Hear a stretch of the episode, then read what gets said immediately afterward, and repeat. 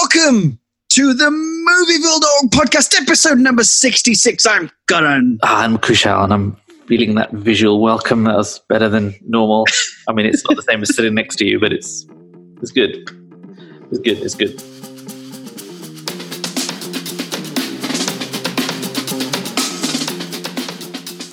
When was the last time we recorded a podcast? It's when I was going on and on about that Star Wars shit. I've forgotten about that. You didn't even listen to it. I know you didn't. No, as in what? You mean to listen to it back? Did you listen? No. I did listen to it back, actually. I usually do listen to them back, though, but that was the only one I didn't. Because obviously that was during the time of movement for me.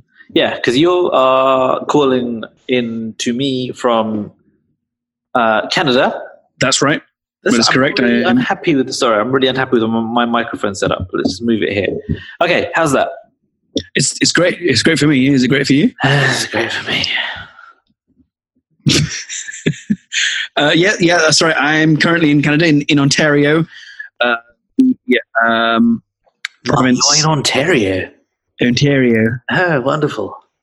Yeah, I was calling it Ontario for the longest time, and then I was corrected. Ontario. I'm like, what's Ontario? And I'm like, isn't that where we are? No, sir. No, Ontario. You're Ontario.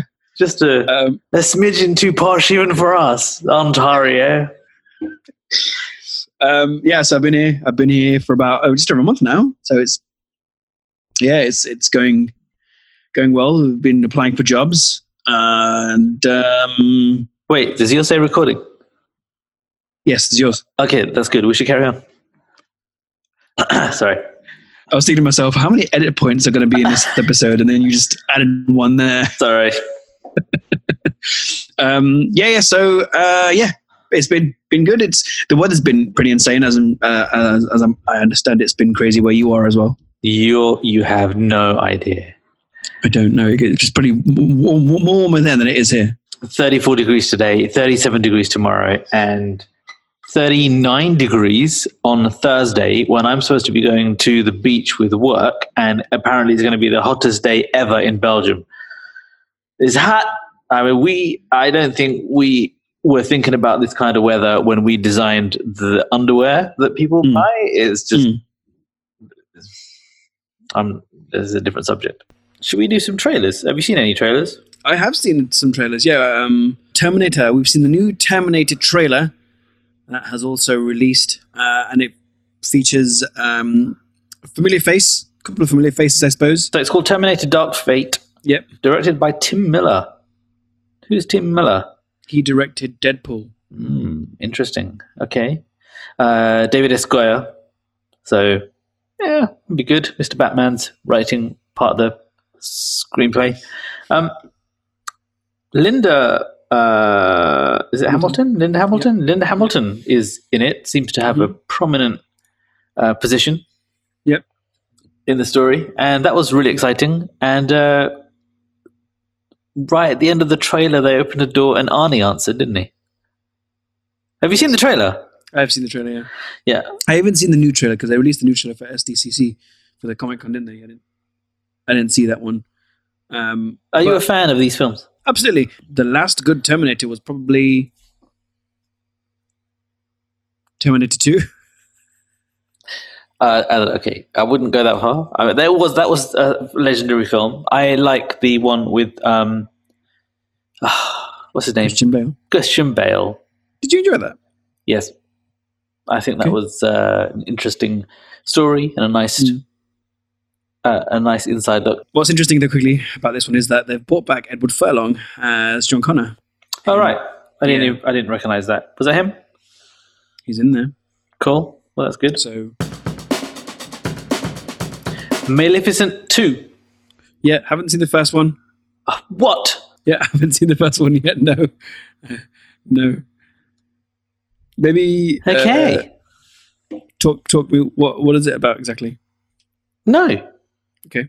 No, just fucking watch it. All like right, okay. Immediately today after. Hang on. Has your other half not seen it either? No, probably, most likely not. Okay, you both have to watch it. I. Okay. Yes. Okay. Shaft.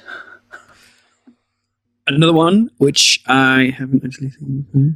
Okay, cool. Well, this is brilliant. Lying and stealing. At least you're not doing that.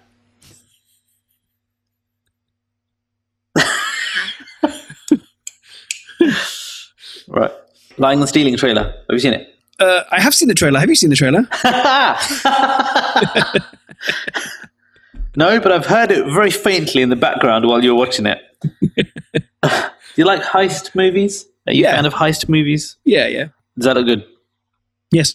I think it's got the coolness of, Ocean's 11. Yeah, definitely.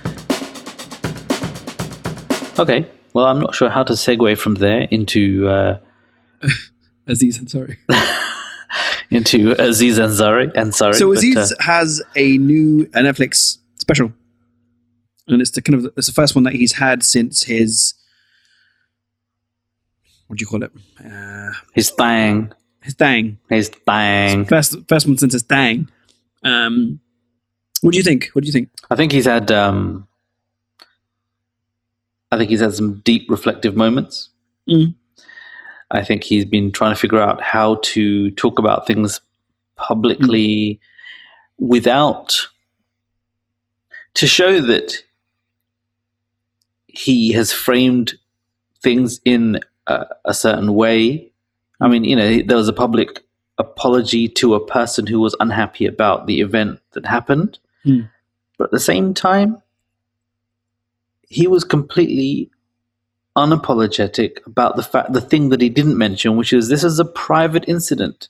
Mm. And the circumstances, people can rip those apart. It's nowhere near the same as the scenarios that we talk about with people like Spacey and Cosby and some of these other terrible examples. These other people who are basically like predators.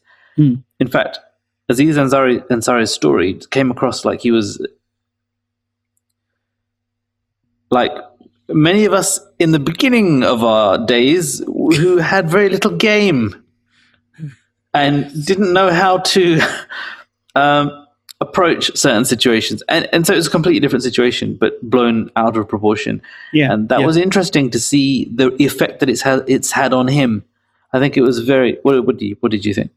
Yeah, no, it was very, very... The whole thing was quite reflective. And I think it was the ending where he kind of just... stopped joking around and he was like very straight about everything. It just felt like it was a very different side of him that we haven't seen from anyone really is not, to be on that platform and to kind of, it didn't come off. I'll tell you what, it didn't come off like a PR initiative, if that makes sense. Yeah. Yeah, exactly. And in fact, I'll be really honest. I was never a big fan of Aziz Ansari when it comes to, that sort of population of Indian comedians and South Asian comedians. Okay. Mindy Kaling, I think she's brilliant. Kumail Nanjiani is a legend. Aziz Ansari. Yep. But this, after watching this special, is the first time I felt he was not a douche. Yeah, like he didn't come across as completely conceited and self-centered, which is what I felt. I don't know why. Yeah. So I think this is the beginning of something interesting. Let's talk about movies. So San Diego Comic-Con, arguably the biggest comic book convention in the world, was this past weekend. And we... kind of after Endgame, we were kind of all in limbo as to what was going on with the rest of the franchises and the films and the characters. And we kind of finally have a list of films and series that they've planned. And we have a definitive list and release dates of films and series that are going to come out. And we finally, I think out of all of this, the two that I'm most excited for is Shang-Chi and The Legend of the Ten Rings. And also Thor 4. which is going to finally feature a female Thor in the form of Jane Foster. I mean, I don't know what else to be excited about. So did they I don't know anything about any of this, so you'd have to tell me more. I mean, did they play trailers? Did they talk? They like they usually do. What's going on? So they showed footage of Black Widow, which is the next film that's coming out, which is May 2020 next year.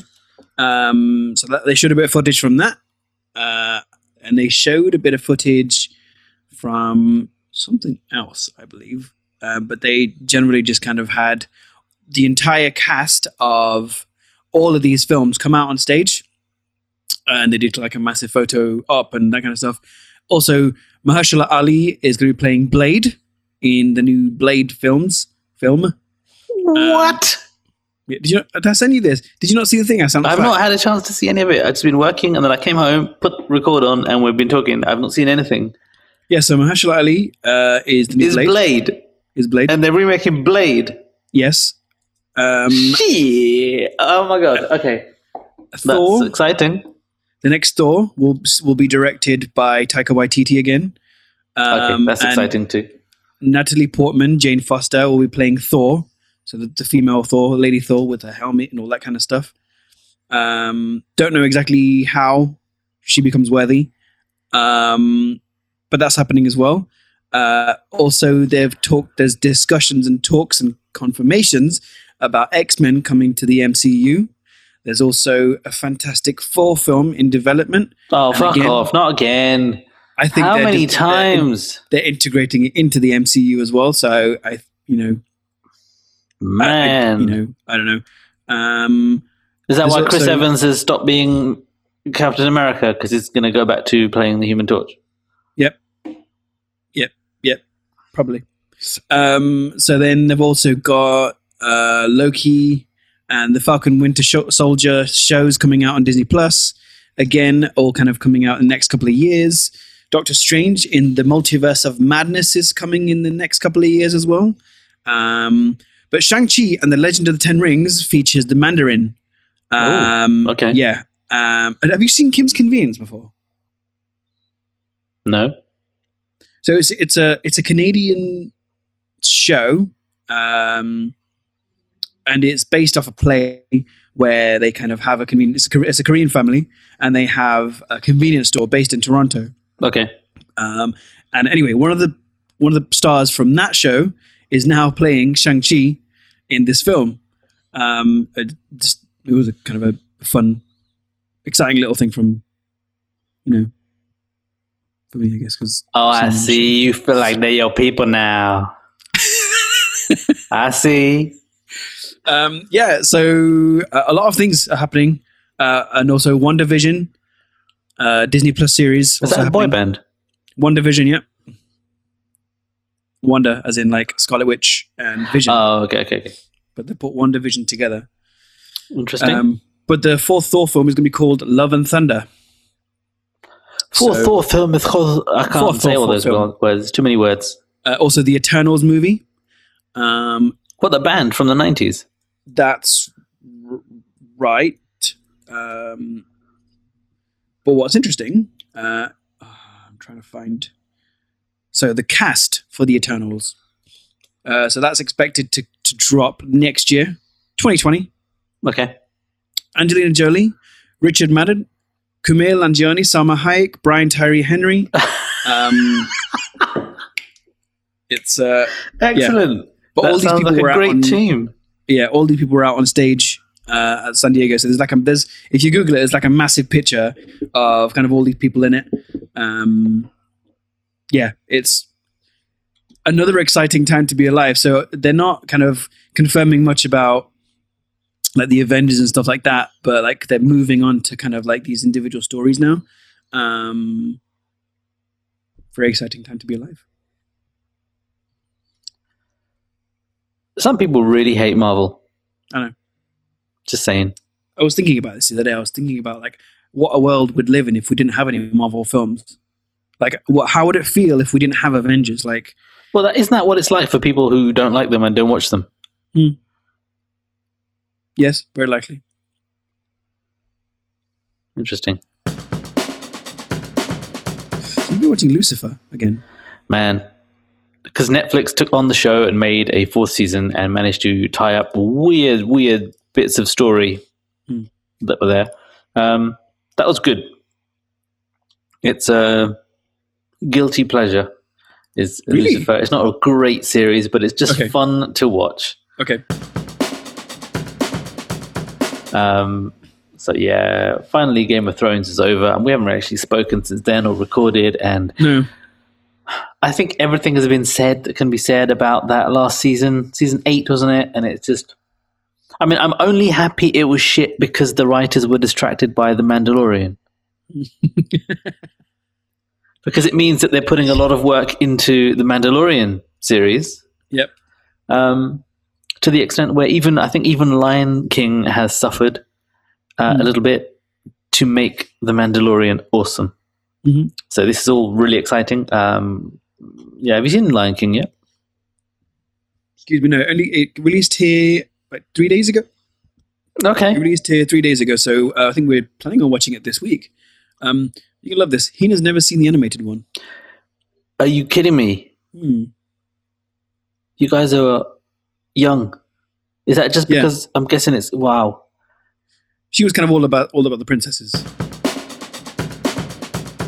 Stranger Things 3, did you like it? Absolutely. Loved it. Do you not think it's just stealing Spielberg scenes, overly nostalgic, boring, cheesy, and bit childlike? It feels like every time Stranger Things or... There's like a select number of series that come out right on Netflix, and whenever they do come out, people like go crazy for them. And it just feels like it probably doesn't need the amount of attention that it gets. But it's still an enjoyable experience. Like when I watch it, I do get lost in the universe. I want to watch more. I agree. I think that's the thing about it. It's fantasy, science fiction. And it's done well. And I think that's what makes it fun. It's well cast. It's well produced.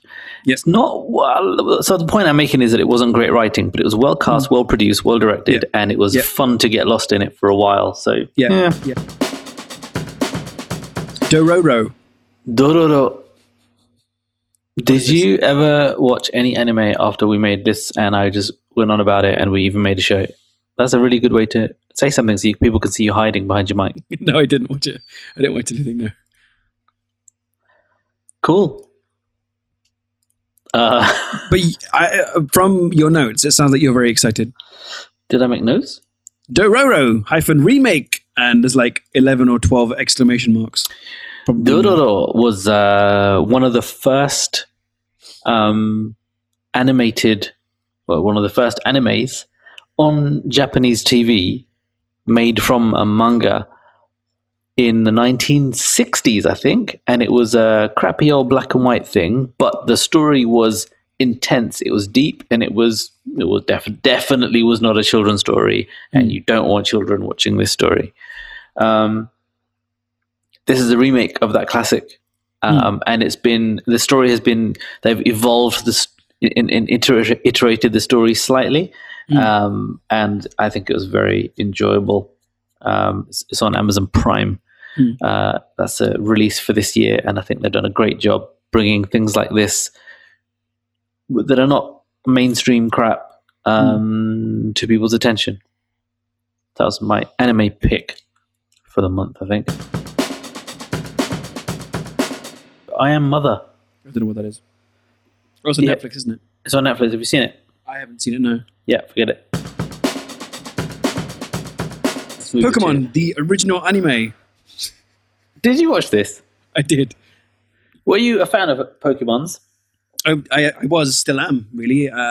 Really? From what? From collecting things, from playing games? Tell me more. Playing the games. This is noisy. So, Pokemon, I've always been a fan. Pokemon cards, Pokemon games. Played Yellow, played Silver, played Gold, played Diamond. No idea what you're talking about. Okay, play the games. Watch the original anime that started all the anime craze.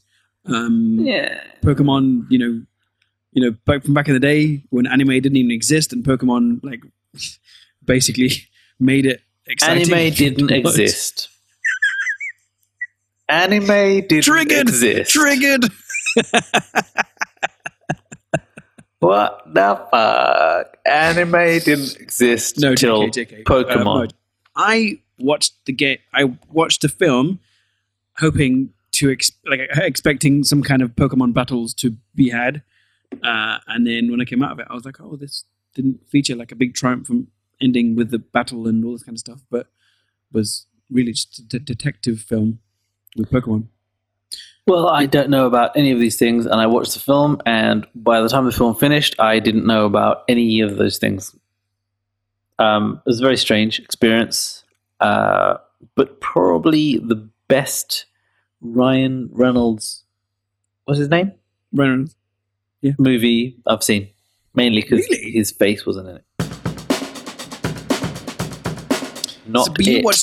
You watched X-Men, Dark Phoenix. The X-Men.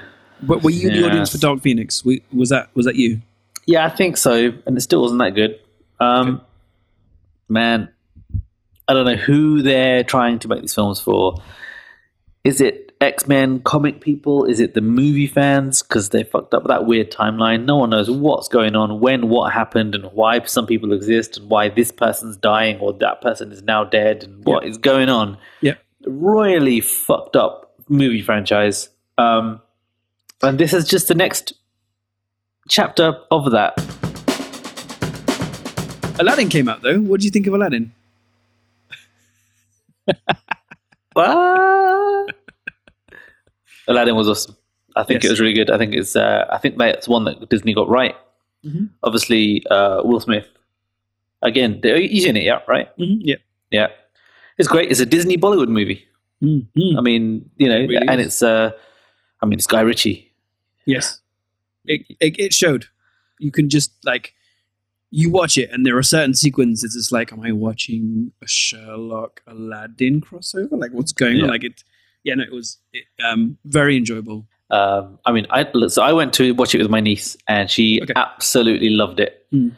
So, It didn't just come off as a kind of trying to paint over it. You know, it came off as an homage to the animated one, whereas Beauty and the Beast was kind of like, let's almost try and remake it shot for shot, almost.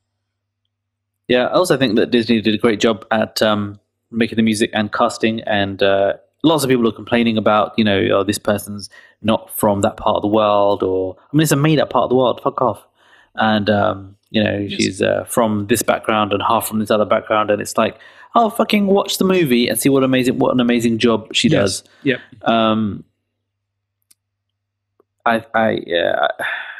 Disney surprising me. I didn't think that they could make something like that. See, but this is interesting, right? Do you remember a few months back? I think it was a few episodes back now where, and you probably still feel the same, and I understand why you feel the same, but it'll be interesting to see your perspective now, is you were very afraid of the direction that Disney was going, right? In that they were basically ingesting everything that you grew up with, right? Oh, that's still fucking frightening. I think as a corporation, they are more frightening than Facebook. Facebook is nothing compared to the fear vibes from. I mean, they are trying to own everything, but I think they know what they're doing. I think they are a giant.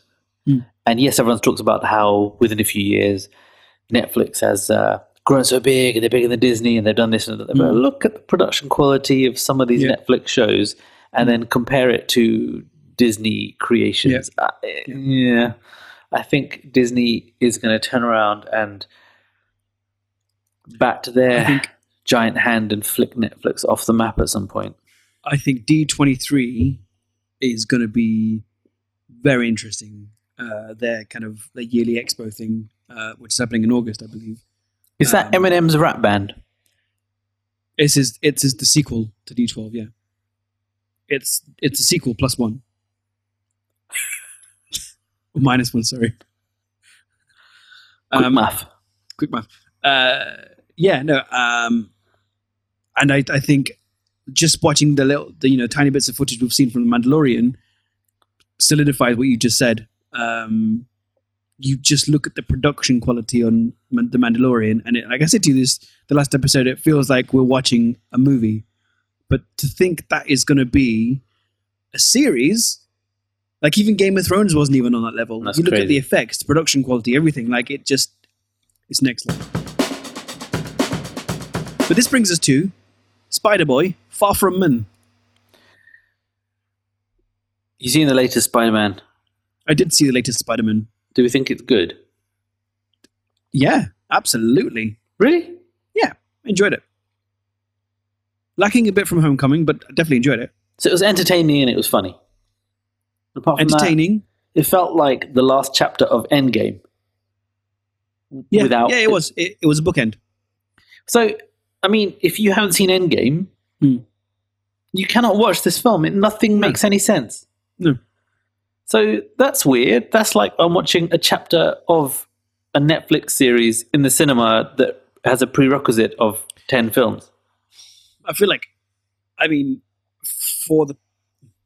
Like, I can't just take someone and go cinema and watch it because they're going to be like, who's that guy? And what the fuck is going on? For the purpose of time, I won't delve too much into what you've just said.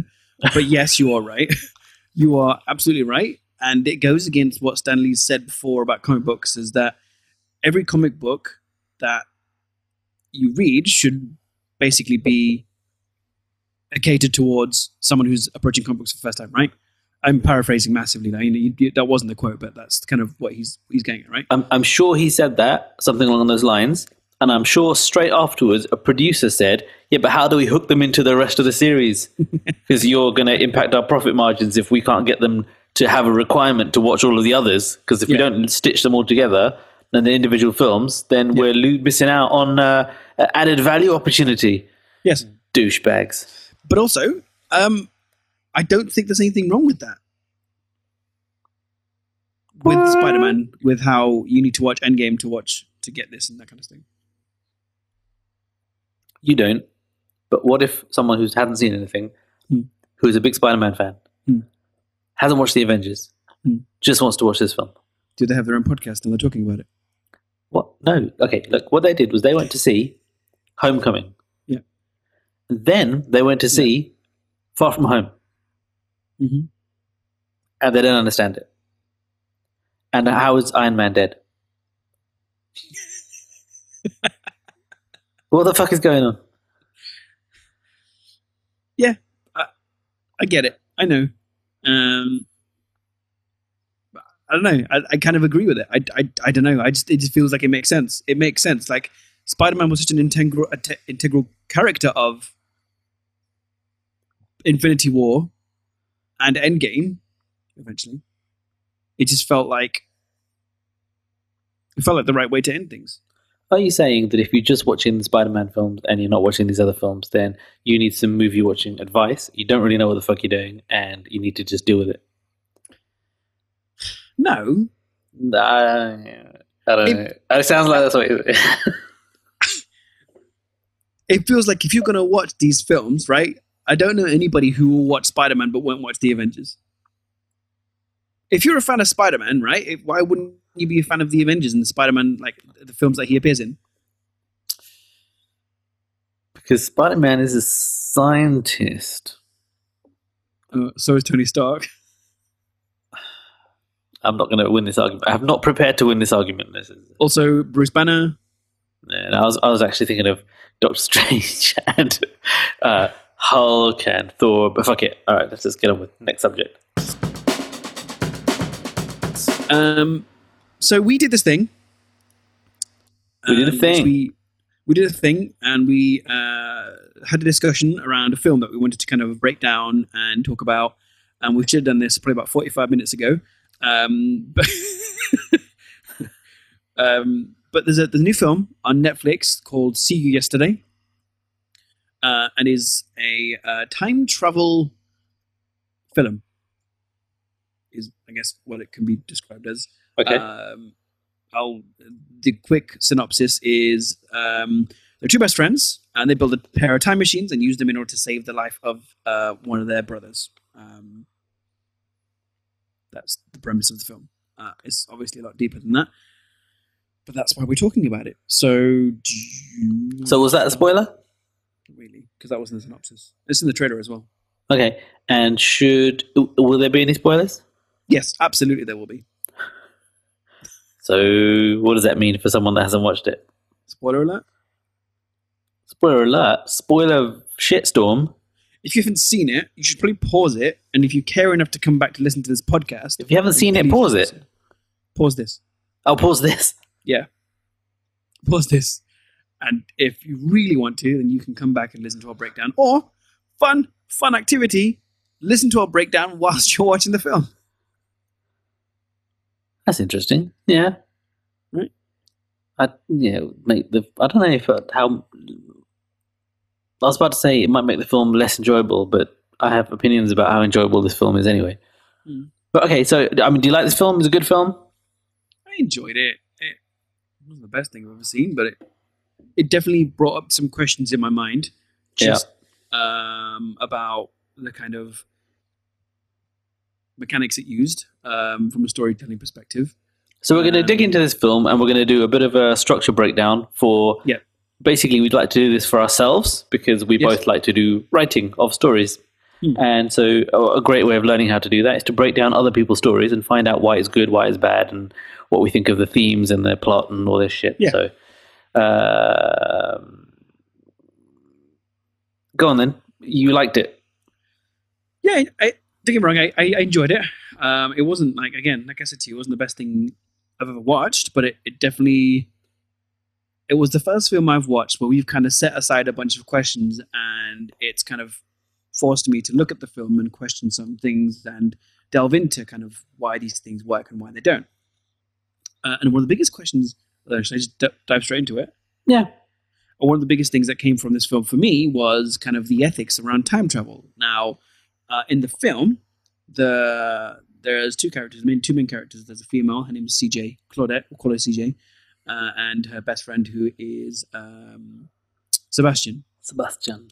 Now, CJ's brother is involved in a shooting, or he's a victim of a shooting, shall I say, that's been done by the police. Because the police confused him with a criminal or a paracriminal.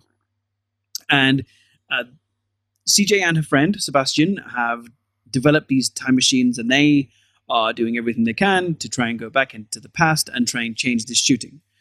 Now, for me, it seemed like, whilst that's a very romantic idea of, let's escape, let's live in the universe for a second, for a moment, and let's just pretend that time travel exists. The idea of going back and trying to change something that's already transpired feels dangerous to me. So the idea of going back in time and trying to change something like this, it felt wrong to me. But obviously it was a film, so I'm watching it from the perspective of a film. Now, going back in time and trying to prevent the shooting from happening didn't lead to positive results. And it led to CJ kind of trying to right these wrongs over and over again, leading to disastrous consequences. Every time she went back in time, something else had changed, and her friend died, Sebastian died, or her brother kept dying, or one of them died and one of them didn't, and it didn't seem to go right. And by the end of the film, we're left with kind of a figure it out for yourselves kind of thing.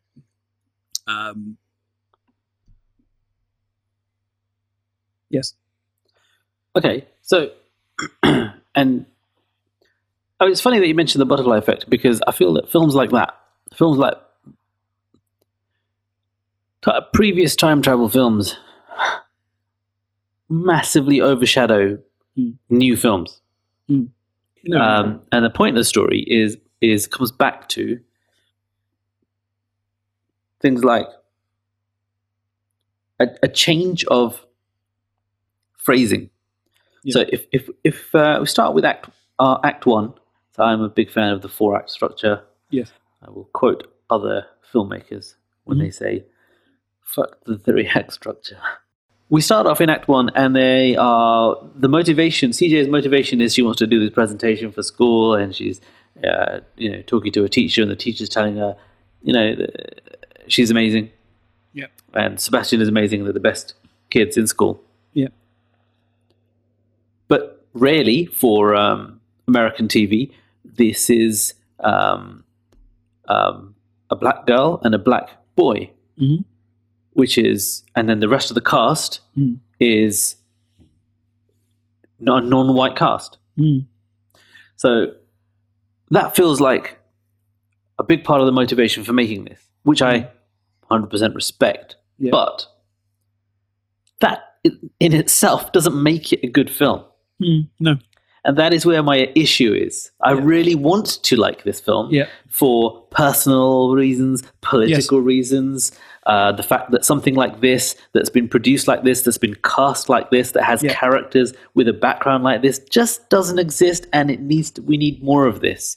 Yeah. Like, we need a black girl nerd as a character who doesn't get sexualized, who doesn't fall into too many stereotypes. Mm. There was so much effort put into her character and her environment and her family, to the extent where fucking Michael J. Fox is her teacher and he's quoting Christopher Lloyd's lines from Back to the Future. Yeah, I mean, that is that's amazing. That's an amazing intro to a character, and in fact it was so powerful that it almost overshadowed the rest of the movie, and nothing else really happened. Mm. And when that is the highlight of your movie, there is a big problem. Yep. It's almost like that scene was filmed afterwards just to try and make the film better. Like, well, this film's a bit shit. What should we do? Let's call Michael J. Fox, see what we're doing. And we get him to support it, just sort of come and say, oh, hello, I'm the teacher.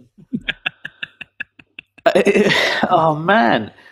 But, okay, so let's just, but so why is it shit? That's the point of this discussion. Motivations. Okay. What's her motivations at the beginning? She wants to do a presentation.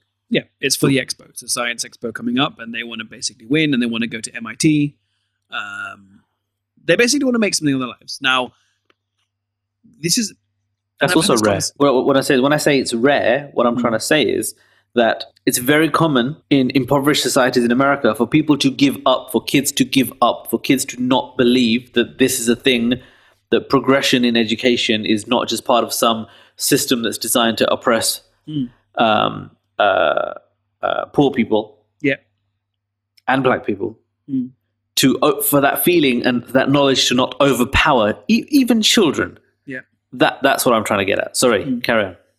Yeah, and I think I made notes on this film when I was watching it, and it was just kind of looking at just what you've just said. It's so rare to find a film like this that doesn't just kind of paint people of color in a light of their criminals and all this kind of stuff. It was much more than that. It was much deeper than that, and it was someone who wanted to make something of their life, right? And one of the notes I wrote down was about this was that she was trying to make money on the side, but instead of selling drugs and all that kind of stuff, what she was doing was selling tech, which again kind of further kind of added to her character, which I really appreciated. And it was little things like that. Like you said, she wasn't sexualized. She wasn't an angry black woman. She wasn't any of these tropes that we're... hang on a minute. She was fucking angry.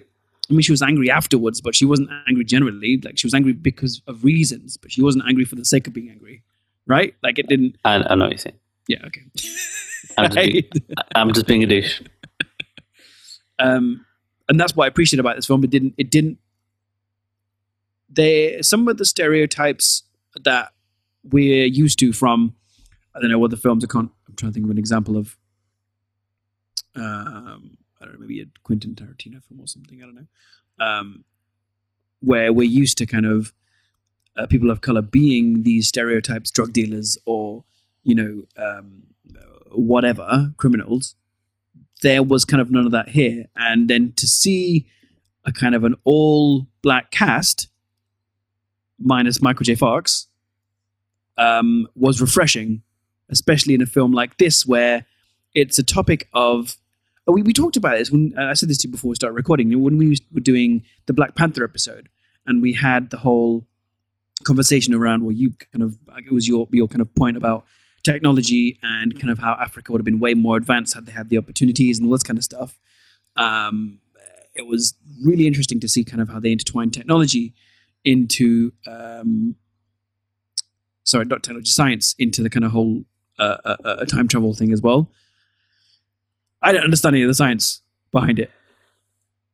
It wasn't really science, to be honest. It was, a lot of it was just the usual mumbo-jumbo pseudoscience that's used with just words here and there thrown in to make it, it's like when you're listening to medical stuff on Grey's Anatomy and she's just written medical thing, talks about medical thing. Yeah. And then the experts come in and say, oh, use these words because this kind of thing would have happened. But even that's more respectful and more accurate compared when it comes to technology and science. It's just, I don't know why there's no consultants for this stuff.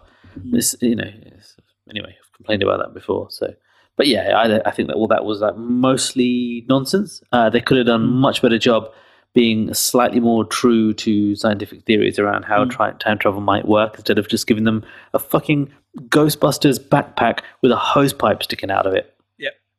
Let's get the hose pipe attached to their wrist. Yep. What? Why was it? I won't ask. I won't ask that question because it's too much. So what changes? I mean, you know, this is the beginning of the opening of the thing, and we've introduced all the characters, Sebastian, Calvin, Eduardo, the guy who's a massively stereotyped Latino guy who likes her and whatever. And then they try and go back in time and it doesn't really work. And then they manage to do it, and now they can go back in time. Yep. And they've done it. Everything's changed. It was the tubing. It was the tubing. They fixed the tubing. And then now they can go back in time. And so that should be the end of the movie, except her brother gets killed. I mean, they foreshadow it by going back once and having the guy run over. So there's an interesting piece of foreshadowing when they go back in time and they do something silly and it changes the present very slightly and a guy gets injured. And that foreshadows that bad things can happen if you go back in time. Yeah. This whole ethical thing and almost philosophical thing that we shouldn't fuck with time. That's the subtext. Is it? Fuck with time, time will fuck back. That's a strange phrase. I will fuck you back. So they do that, and her brother gets killed, and now everything's different. So what's the motivation now? Because now we're in Act 2, because that is the Adams Skelter calls it the impetus. That's the impetus that takes us into the inciting incident that takes us into Act 2, and now she has a time machine, and her brother was killed, and genius. It will take a genius to work out what she's going to do next. Enter the Bible. That was just stupid. That whole circuit board thing was like gold sprayed circuit boards. It was such a fucking load of nonsense and insulting technological scientific mumbo jumbo. Quantum. And I'm irritated that was happening because people today. I mean, I'm fucking old compared to these kids who are growing up, and many of them know they need to learn how to code, they need to know about technology, they need to know how to build computers, how computers work. They must be having the same reaction, watching this stuff and saying, that is nonsense. None of this stuff is actually, these words don't even make sense put together. Nope. Why have they created this as the dialogue for this movie? I mean, who the fuck put this together? That is very irritating and blows you out. Yep. Just like the Michael J. Fox thing is a fourth wall breach as far as I'm concerned, especially when he's quoting Christopher Lloyd. Yes. So we've had all these fourth wall breaches and disappointments and contract breaking already, and then a brother's killed, and now it's the most pathetic 2+2. Have you heard of the 2+2 thing? No. Universal contract is 2+2. Yeah. Show the audience one thing, show them another thing, let them put it together. The thing is, when it's too obvious and it's too contrived, it's just irritating. Yes. Did you see my Netflix tweet? No. Okay. What did you say? I couldn't find the feedback form, so then I put, there's a problem with the video, and I wrote, the story is cheesy and predictable. I don't know how to complain. Okay. Because because that's technically a video problem. Yes. So anyway, now we're in Act 2, and now her brother's been killed, and she wants to do something about it. So what is happening here? So she has to go back and try and change it. Okay. And thus we enter the other ethical quandary, is that should she go back and try and change something that's already happened? Especially when she knows. This is the thing, right? It bothers me when you have a question like this. Like if we can bring something like this up, should her character be answering this question? And if they're not answering the question, do we continue watching? Like, is this a film are they respecting the audience by, if this is an ethical issue, and one of the main characters, Sebastian, if he's questioning himself, and CJ is blindly ignoring everything that he's saying, and she continues to do that, do you know what I mean? Like, is there an end of the film? Like, do we continue respecting this character? Do we even continue watching or respect what's happening in this universe if she's not willing to respect the laws of the universe? Does that make sense? Absolutely. And in fact, that was yet another disappointment in this script, because Sebastian turns around and he says, do we really want to fuck with the time-space continuum and go back in time and change an event, an actual death of someone? And I was thinking, yes, dude, well said. Yeah. He's now playing that conscious mind. She was like, you're an asshole and he's my brother and all this fucking stuff. And it's like, okay, fine, that's the motivation. Mm. And then that dialogue should have continued. He should have said, no, I don't want to do this. It should have been a major conflict, even if you went back with her. You see, he went, next morning he came along and he goes, fuck the space-time continuum, let's do it. Now, this is the other conversation, right? So is it, okay, now I'm trying to articulate this as well as I can. Now, that very conversation that they had, right, about do we want to fuck with this, space-time continuum, is it more than that, right? Now, as a metaphor or allegory, forgive me if I'm describing it wrong, as a metaphor, now, are they talking about the overall issue of these killings by police in communities? Like, are they talking about that? Because if they can't change that, and they're trying to fuck with it in the wrong way, how are they going to change it? Does that kind of make sense? Like, yes, it does. And yeah, I think it is a metaphor, and I think it is that metaphor of almost of desperation of, could we go back and change this? And I think it comes back to something that you said. You said, oh, the police were confused, so they shot him. Yeah, I don't know. I rewound it and watched it a couple of times. Yeah. I think the one-dimensional police characters that they had. Yeah.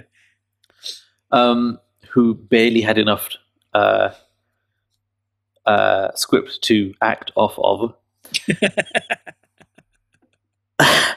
I think, I mean, yes, everyone hates the police in America, and the police are the bad guys in society, especially in this part of society.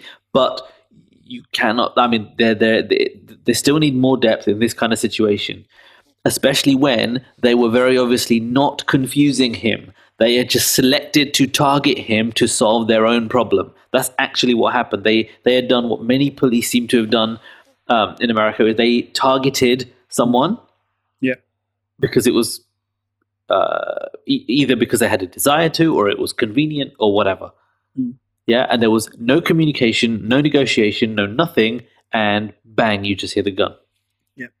So I think that, taking it from that perspective, then yes, you can see how powerful that motivation is, because then the motivation is not just, I want to save my brother, it's, can we fix this wrong shit just once? Mm. Because someone else in the neighborhood had already been killed, and that was part of the story. Mm.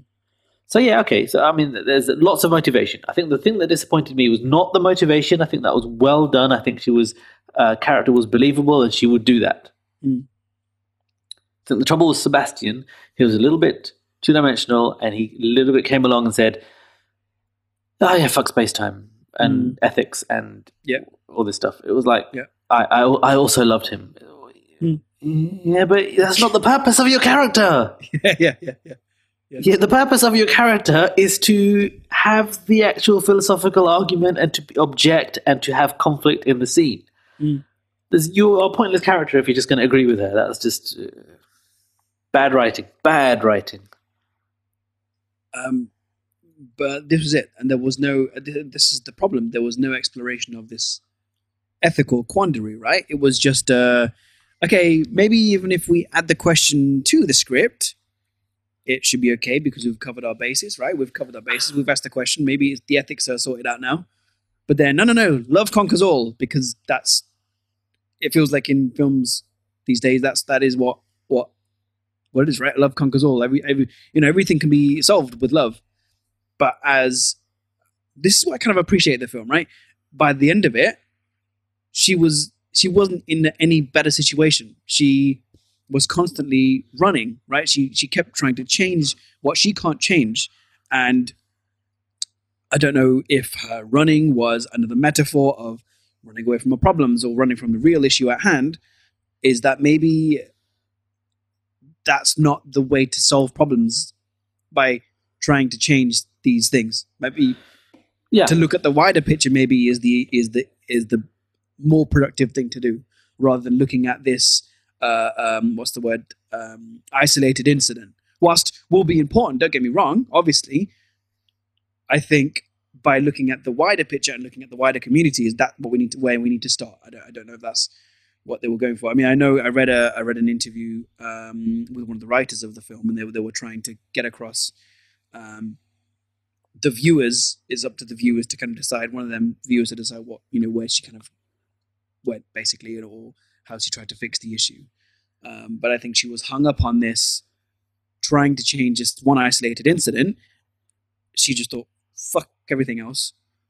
I'm going to fuck with this, and I want my brother back.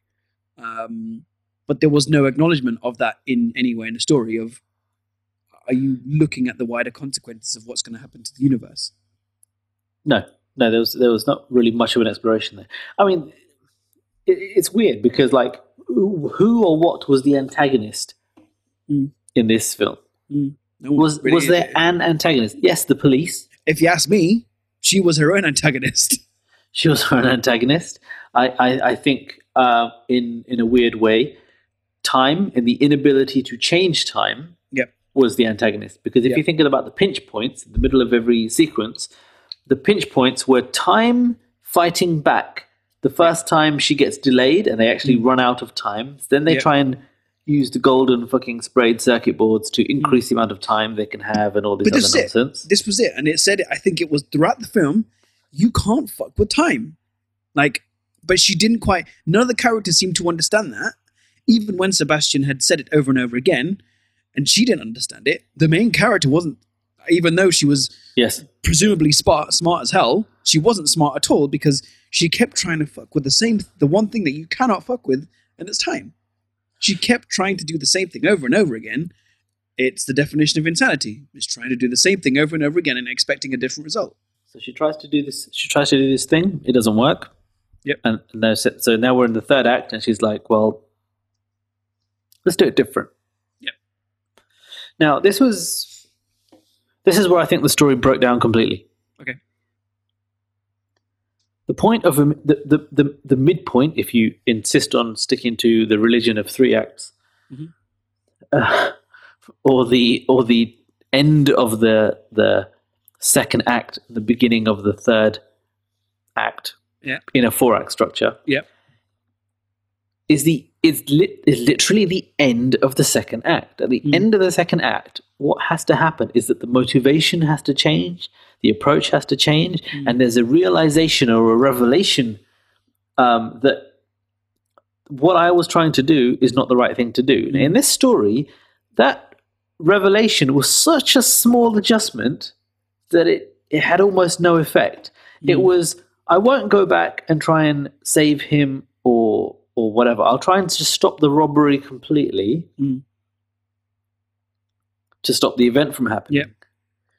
I'll go back a bit further, and she engineered whatever she was going to do. So, I don't know. That was really pathetic beginning to the third act. And then everything kind of goes wrong. She stabs herself she shoots herself in the foot by just breaking all the rules again, as if she hasn't learned from her previous experience, which is also really difficult to watch. and then Sebastian is dead, which is, again, super predictable. Mm. And, you know, I don't know where to complain to Netflix about this. It's really annoying. Yeah. And so the low point where everything that she's tried has failed. Mm. Yeah. So we have a story where her revelation has been minor. Yep. Then everything's fallen apart and we've reached the low point of the story, which is at the end of Act 3. And the low point is her friend died. Yep. Really obviously. Now, her brother's already died. Now her friend's died. But it's also a weird low point because her brother's back. And now it gets really fucking weird because she's not talking to her brother like she's annoyed at him. Yep. But the whole of this beginning of this film, we've been watching her trying to get her brother back. Yeah. And now she doesn't want to talk to him. Yeah. I'm not even sure what that says about women and emotions. And I was like sitting there going, really? Did she even complain about this as an actor when she was reading it? Is this like a fair? Oh, man. But then there's a bigger issue, which then happens, is that in this new timeline, her brother then develops these sixth sense abilities where he feels like there's something off about this specific timeline. And it's like, oh, hold on a second. Is this explained at all? Is this some kind of spiritual thing that he's feeling? Is he angry at something, or is he feeling that he's going to die? Do you know what I mean? So it was just this thing. I think the predictable, annoying MacGuffin in this story was actually her brother's sudden magical sensing ability. Yeah. Where everything's changed, his dice game has changed, his whole attitude has changed, he's quiet, he's like he could feel something.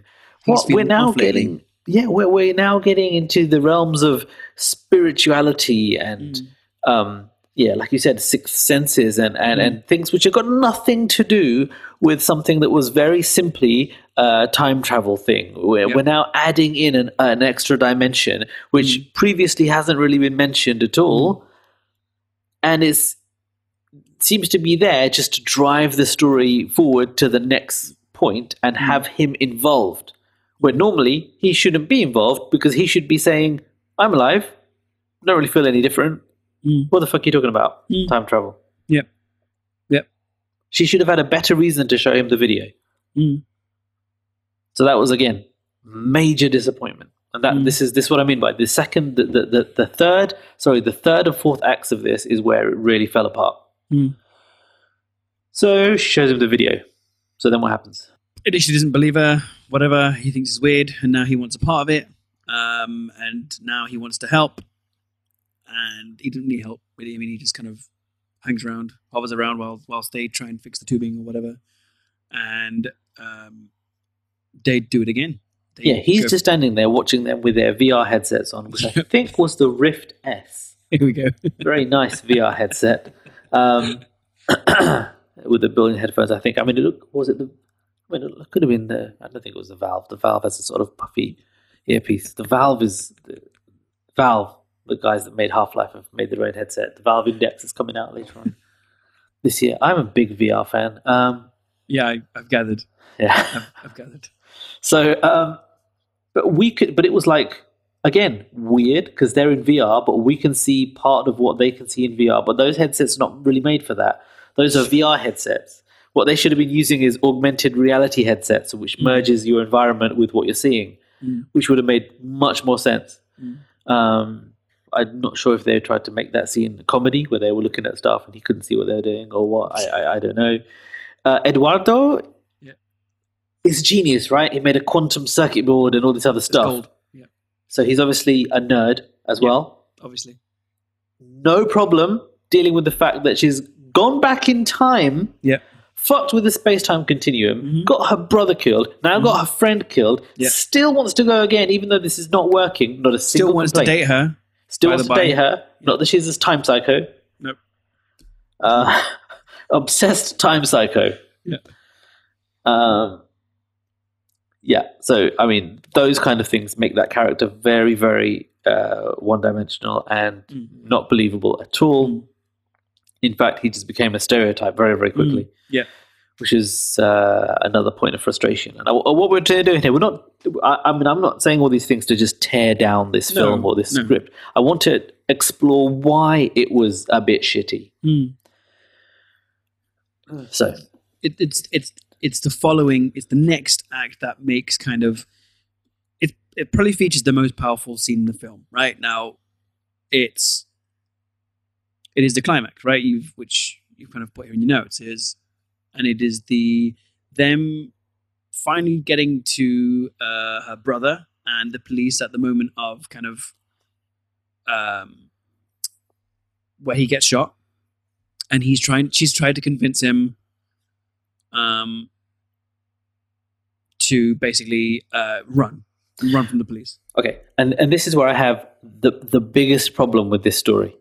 Right, her motivation in Act 2. Was to go back and stop her brother from dying. Yeah. In Act 3, it was the same. Mm.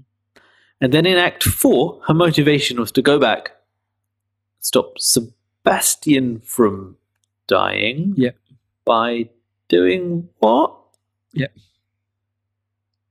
But so they teamed up together, and now they're going back, and she's going to do what didn't work the first time, which is get to her brother, but now she knows how to get there because she knows the route she needs to take because of all the time can't get in her way because she's figured out all the obstacles in a weird story point that seems to become Groundhog Day. Yep. Just for a moment. Yep. And she's going to convince him. Mm-hmm. And this is the plan. She's going to convince. This feels like the same plan gone wrong except for the third or fourth time. She had dog tags.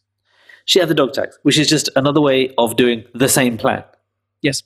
So it's an incremental version of the same plan. Yep.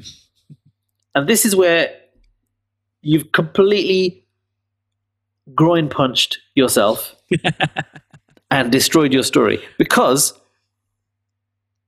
the point of a climax, wow, that I've never said that phrase before. We could have got a whole episode without any innuendos. The point of a climax. Fuck. Okay. How the story motivation is supposed to change is that the character's motivation or the character's viewpoint. She's hit an all-time low at the end of Act 3. Mm.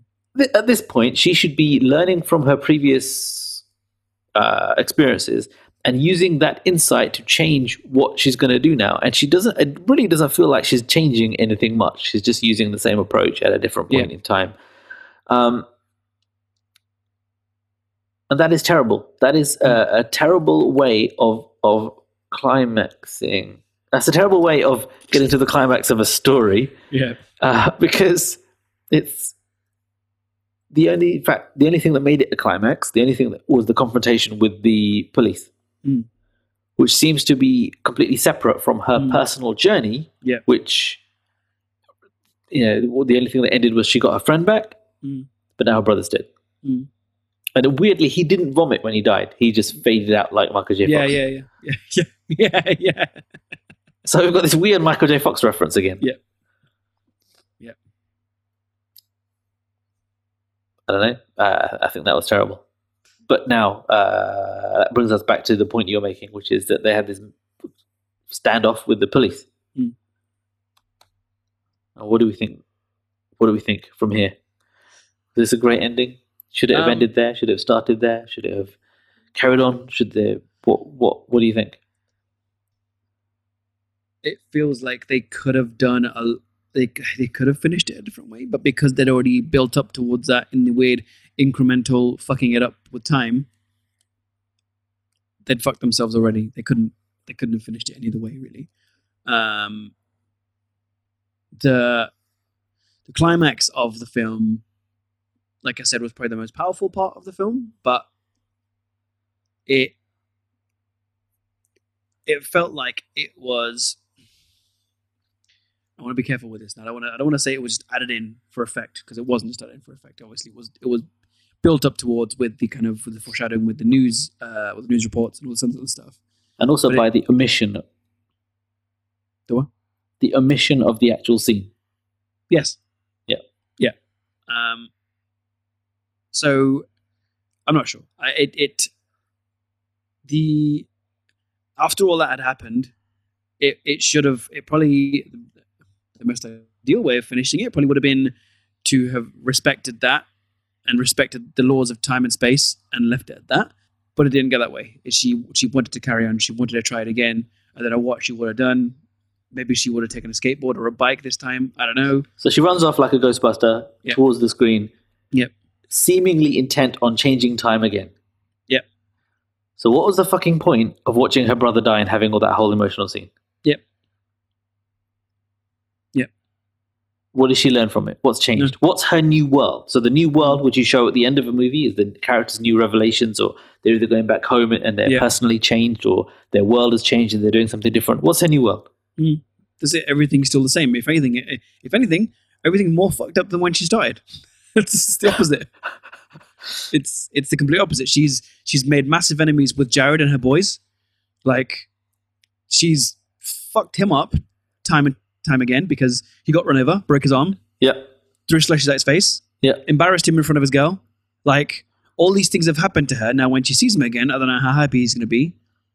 Happy, you know, like happy he's going to be. All right. So, like, you know, her world isn't going to be the same.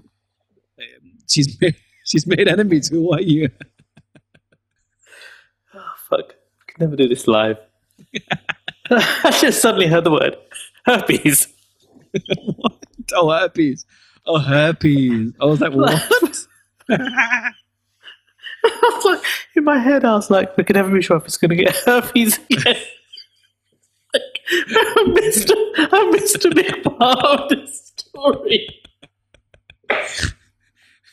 That's why everything doesn't make sense. Now I understand the story. I missed the whole herpes thing. Oh, that's funny. Okay. Not a laughing matter. And no, herpes is not a laughing matter at all, no. So yeah, and then she runs out, and then she continues to try and right these wrongs, and very likely she's going to fail. It's left to us viewers to try and figure it out. Now, if we were going to look at it from an ethical perspective, which is kind of what I looked at, kind of mentioned at the beginning. Now, correct me if I'm wrong. I might be completely wrong here. I might be taking the wrong end of the stick, but it just made sense to me at the time. This would, if we're going to use the utilitarianism moral theory here, which was kind of founded by Jeremy Bentham in the 19th century, if I'm not mistaken, I guess. Yep, we're talking economics now. Yes. Okay. It is that only the consequences of the action count in making moral judgments. Jeremy believes that all of our actions are governed by pleasure and pain.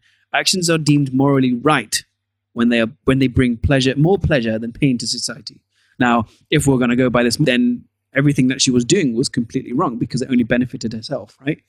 Am I understanding that correctly? Because why would we apply an economic model for making decisions in society to an action that you take when you travel in time? I mean, because I can see the answer. I'm just saying it out loud.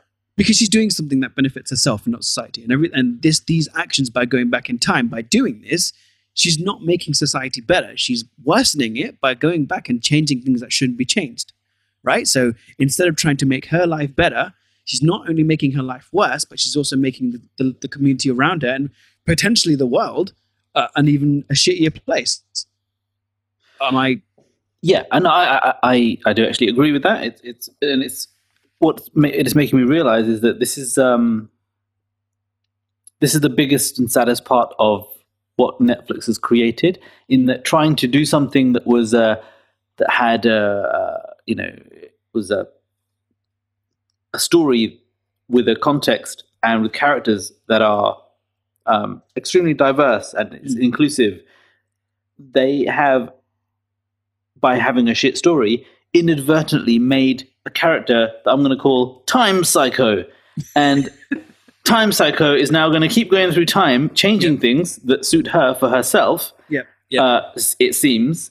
And it's not really something that anyone can respect or relate to because she can't seem to accept her reality. Maybe that is the point. I don't know, but it seems like a very strange character to have I mean, unless there's a sequel where she's the bad guy and someone's trying to. I don't see where what the fuck have they done? I'm not sure. This is why I said I have a lot of mixed feelings when I told you about how I felt after watching it. So there we go. That's how to not write. How to not write. See you yesterday. Roll credits. Man. Wow. All right. When you listen back to that, you will hear you say her piece.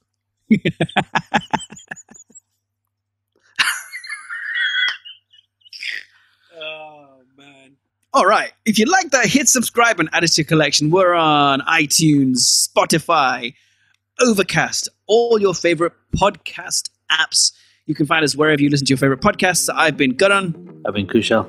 We'll see you in 4. Well, maybe more. I hope not. Let's make it 3. Let's make it 3.